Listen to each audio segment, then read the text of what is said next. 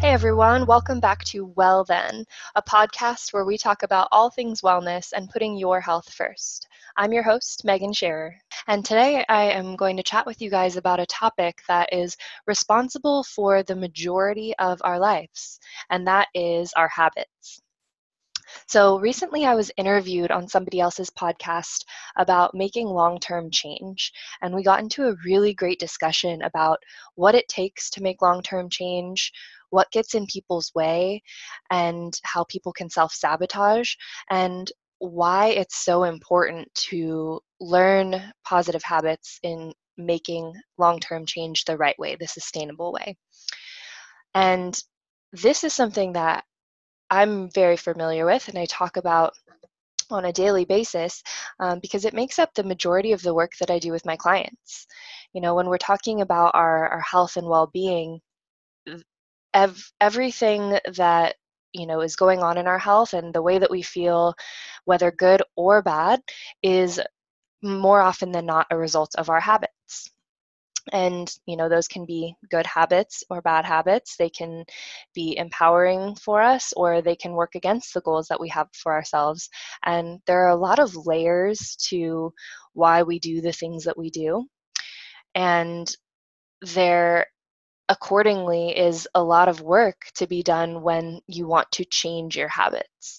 So today's episode is just going to be a, a little introduction to how to make long term change, how to make it sustainable, some tips on how to make it a little bit easier for yourself so you're not, you know, fighting and swimming upstream the entire way, and um, really helping you get in a place where you feel confident in your ability to change.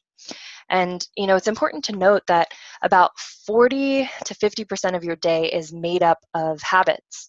You just don't recognize them because they're unconscious. You've you've built these habits and patterns over time, um, and that's why they're just that habits. So if they're working for you, that's great you don't have to think about the things that you've worked on previously that are empowering you to continue to feel good.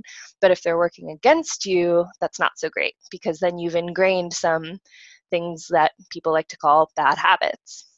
But that doesn't mean that they can't be changed.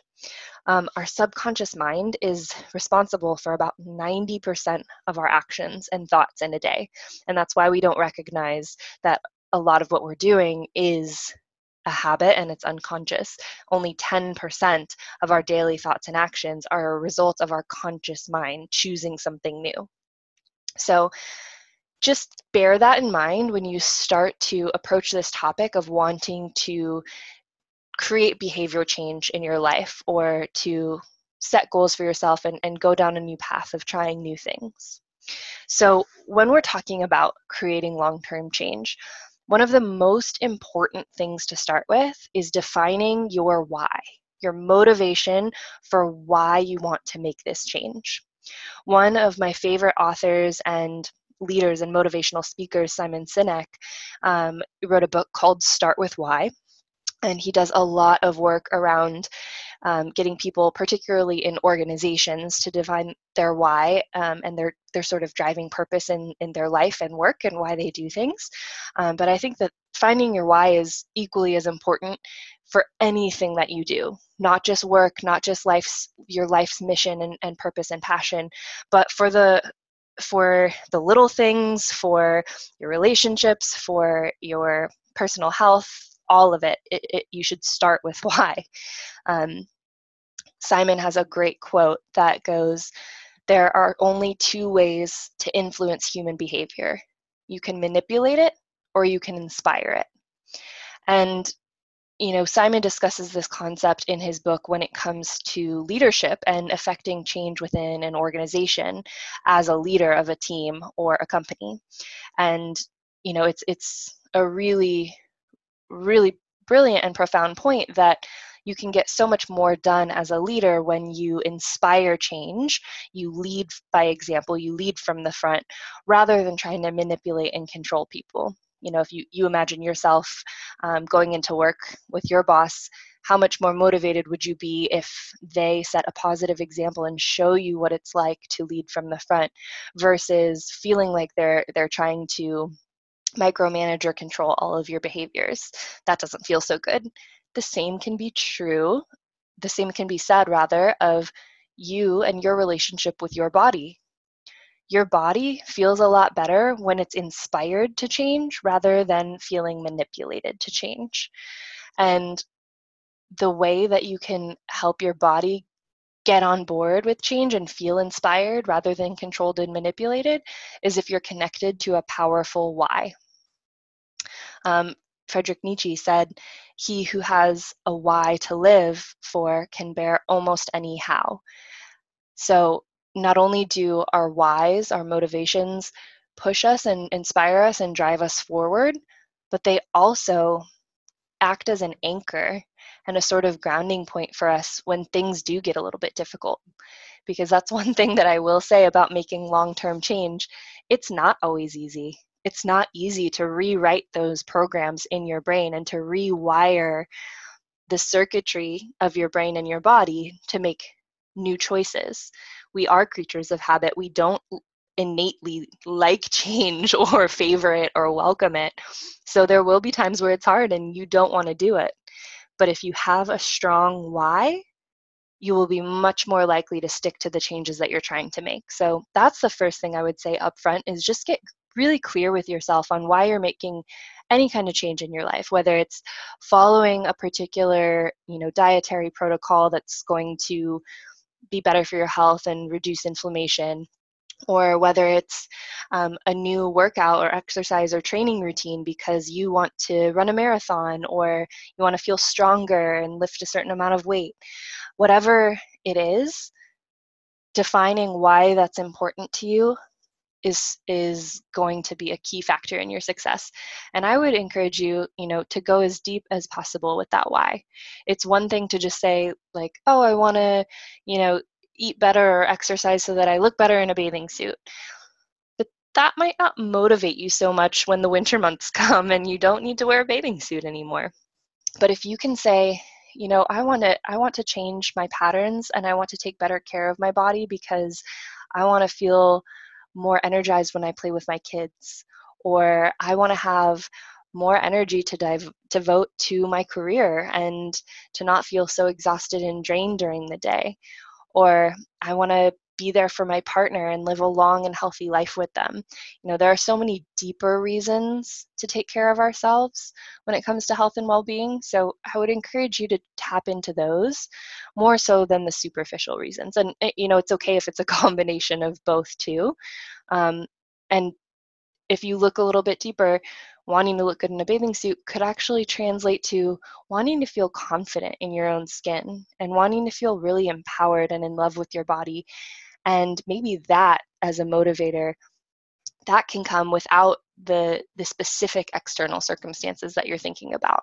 So get really deep with yourself get honest with yourself get uncomfortable with your motivation for doing things and write that down somewhere. Then once you're ready to get started it can be really really tempting to just jump in with both feet, do everything you can all at once because now you've defined this really clear vision of why you want to do what you want to do and what it's going to look like and how it'll feel when you get there. But if you try to change everything all at once, it's very likely that nothing will stay changed long term. So, my recommendation is start small. Don't make huge, sweeping changes overnight unless there's something about the current state of your health that requires you to do so, a doctor is telling you you have to make specific changes, maybe a really intense diagnosis has, you know, warranted that you make lots of big changes all at once and, and there's an important reason that you do that. But I'd say those ca- cases are a little bit more rare. And it's so much more powerful for you to start small and then work your way up to bigger changes. Um, for example, if you don't work out at all currently, you're completely sedentary, don't start by setting a goal of working out seven days a week. Start with just one or two, walking more, getting your steps up, going to a yoga class or you know hiring a personal trainer for one session a week and start to be consistent with that habit first and then you can build upon that you're setting yourself up for success in this way because the more that you experience accumulation of small wins, the more likely you are to continue on this path or stick to the program that you've uh, set for yourself or that you know a coach or support system has set for you.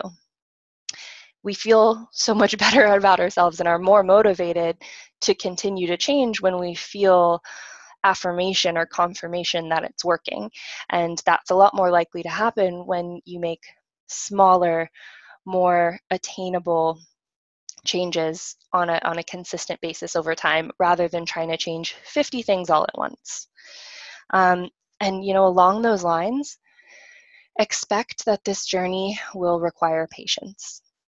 Once that you it, once you are able to accept that, you're setting the stage for long-term sustainable change rather than a quick fix that won't last.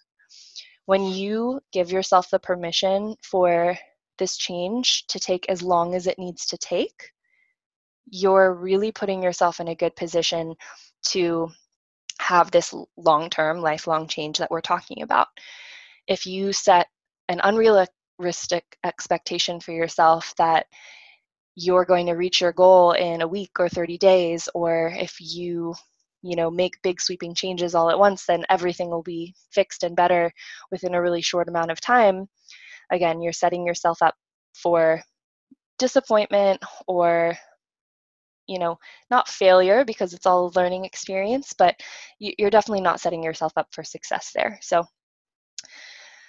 after you have set your why and you begin to make smaller changes understand that it's it's going to take time and patience and trial and error and it will be a learning process so all right you're mastering one or two things at a time at most and then you're building upon that foundation so when I'm working with a new client, I don't give them 30 new things to do all at once to radically transform their health. We focus on one or two habits and I ensure that they master those habits and we see how those are impacting their life so that we can really you know test as we go and see what's making an impact and what's not. And we can also see what they're having difficulty with. Um, some habits might be harder than others and this really allows you to workshop things a little bit more so that you can find what works best for you. If if you find over a period of a few weeks that you're having a lot of trouble with one particular habit you can try different ways of incorporating it. You can play around with it. And it's almost like having you know a control setting in an experiment um, because if you're trying to change 40 things all at once then it can be really hard to tell like what's causing the problem and what's breaking down. So depending on your goals it's a good idea to spend at least two to four weeks on a habit before incorporating a new one. A lot of people talk about that the idea that 21 days is the minimum amount of time to form a new habit, um, or more accurately, for an old one to be um, begin to dissolve. But for most people, it's actually much longer. So don't give up on your habit after those initial three weeks. Habits just become easier over time. And it really depends entirely on the burden or complexity of the task that you're setting for yourself. So let's say um, let's say you have a hard time drinking water and again you don't want to go from zero glasses a day to 10 you know you don't want to go from zero to literally 100 ounces. You want to just start by drinking one extra glass of water a day. Well that should be pretty simple but let's see how you bake it into your day. Maybe you make it a part of your morning routine and that way you're you're setting yourself up with a small win for the day. That's not that complex of a habit. You can really get in the habit of of even leaving a water glass out or a water bottle before you go to bed at night so that it's right there in the morning and ready to go. Um, that's not too big of a burden on your life. However, if you asked yourself to tote around a gallon water bottle everywhere you went every every day and to finish it by lunchtime, that would be a probably a much bigger burden on your lifestyle. And that would take a lot longer to really solidify as habit. So, again, that's a case for starting small, and it's also the case for patience. Give yourself the time to really solidify, let your brain reprogram itself to adapt this new habit as, as an unconscious behavior. Um, at about 66 days or around three months, that's the amount of time to feel more of a sense of ease with a habit. Like you almost forget what life was like before you were doing this thing. So keep that in mind when you're trying to layer on new things, it might be a few months before it starts to feel easy. You might feel like you're really working at it for a while, whether it's going to the gym or meal prepping or taking your vitamins and supplements or sticking to an earlier bedtime. It might feel like an uphill battle for a little while, but if you keep that in mind that it's normal that it's it's frustrating and maybe hard at times and taking a little bit longer that can help you keep that perspective and again, then just return to your why, why, why you're doing this thing in the first place. Another tip to support you in making these habits, you know, a little bit easier to uh, to incorporate into your life. Um, one habit that I really recommend is visualization. So you visualize your new habits to help your subconscious mind accept them as your present reality. So, not some future thing, some future version of you that you wish to be or hope to be, but visualize it as if this is who you are now. You just are somebody who drinks a gallon of water a day or however much, or you just, you are somebody who works out five days a week and feels strong and energized. And again, the reason that you do this is to help your subconscious mind accept that this is who you are. One time that your one time of day that your mind is particularly susceptible to assuming these these thoughts and and visualizations as reality is before you go to sleep at night. When your brain slips into a more relaxed theta state um, any sort of pictures that you give it um, are more easily accepted. So before you go to bed at night rather than thinking about the, all the things that went wrong that day or all the things you messed up on or the things you're stressed about. Just think about all the things that you have been you know working on accomplishing and what you what that picture of you looks like when they're accomplished. And most importantly imagine how they will make you feel so imagine like that desired result, how that makes you feel rather than just like seeing an image of it, really feel it in your body, and that will help to reprogram your mind to accept that it is your reality. And then when you are going throughout your waking day, those subconscious actions, unconscious actions rather, will be um, a little bit more easeful and graceful. Another tip is asking for support and accountability. So I recommend involving a friend who has similar goals and also wants to be held accountable, or join a challenge or support group, um, or even just by posting what you're doing on social media. Um, that can sometimes help people to feel like, you know, there are people out there who know what they're up to, and so now they feel that extra little bit of fire or pressure to achieve it. Um, another way to get support and accountability is consulting a professional who can help you see the ways that you've been getting in your own way, the ways that you've been self sabotaging, or other barriers to reaching your goals that you can't really see from your vantage point where you're at. And you know, this goes for anything. If you want to be better with your finances, it can help to hire a financial planner or an accountant, somebody who can really help hold you accountable to to what your goals are. And if your goals have to do with health wellness fitness hiring a coach there. If your goals have to do with your emotional well-being and your relationships hiring you know a life coach or a therapist to support you with the things that you want to to stay consistent and committed to working on. Um, some people can benefit from creating a, a reward system. So setting up some rewards for yourself when you're consistent with a certain habit for a certain amount of time.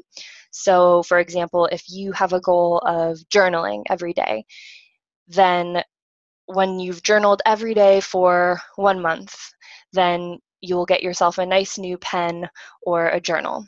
Um, with working out, if you've been consistent with working out, you know, three or four times a week for three months, you get yourself a really nice new fitness outfit that you've had your eye on. Um, the only thing I recommend is don't use food based rewards, especially if your goals have to do with health and wellness. Um, I definitely never, never recommend using food as a reward in the sense of labeling foods as good or bad or treats or splurges. Um, the only exception to that is like if you have a favorite restaurant that's really expensive and it's just a treat to go out there because you don't normally spend that much on a, on a meal out, that could be an exception because it's more about the experience. Um, but try try your best not to use food as a reward for habits in general because that just that can create an unhealthy pattern in our brain and an association that we don't want to be there long term. Um, and some people don't do as well with re- rewards. Some people, again, do better with accountability or just staying connected to their why. And the last thing that I would recommend anytime you're trying to make long term change in your life is have compassion for yourself. Have compassion for yourself when you slip up or you fall off plan, which I can almost guarantee you will happen. There will be times where it feels like you're self sabotaging there will be times where you were doing really, really well, and then all of a sudden you get off track and you stop doing that new habit for you know a few days or a week or even longer and you're frustrated with yourself. But i can tell you that that's part of the process too because change and growth and healing is not linear. It's not. People expect it to be linear to get better and better every day and easier and easier every day but it's it's more it's much more turbulent than that. It goes up and down in the general trajectory of going up along the way but there will be valleys too. And you know also think about how long it took you to develop your not so healthy habits and how long you've been practicing those for. If you've been doing something that you know is not so great for you or that you're wanting to change for years then don't expect it to change overnight or just don't expect yourself to, to be perfect overnight. Having that compassion for yourself along the way will be honestly one of the best things you can do for yourself on this journey.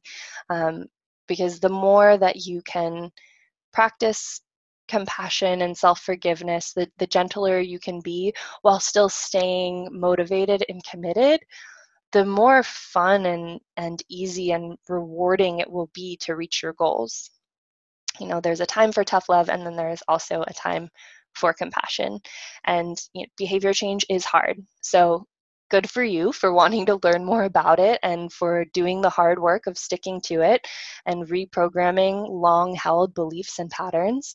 That's not easy, and I commend you for it, and you should definitely be proud of yourself too.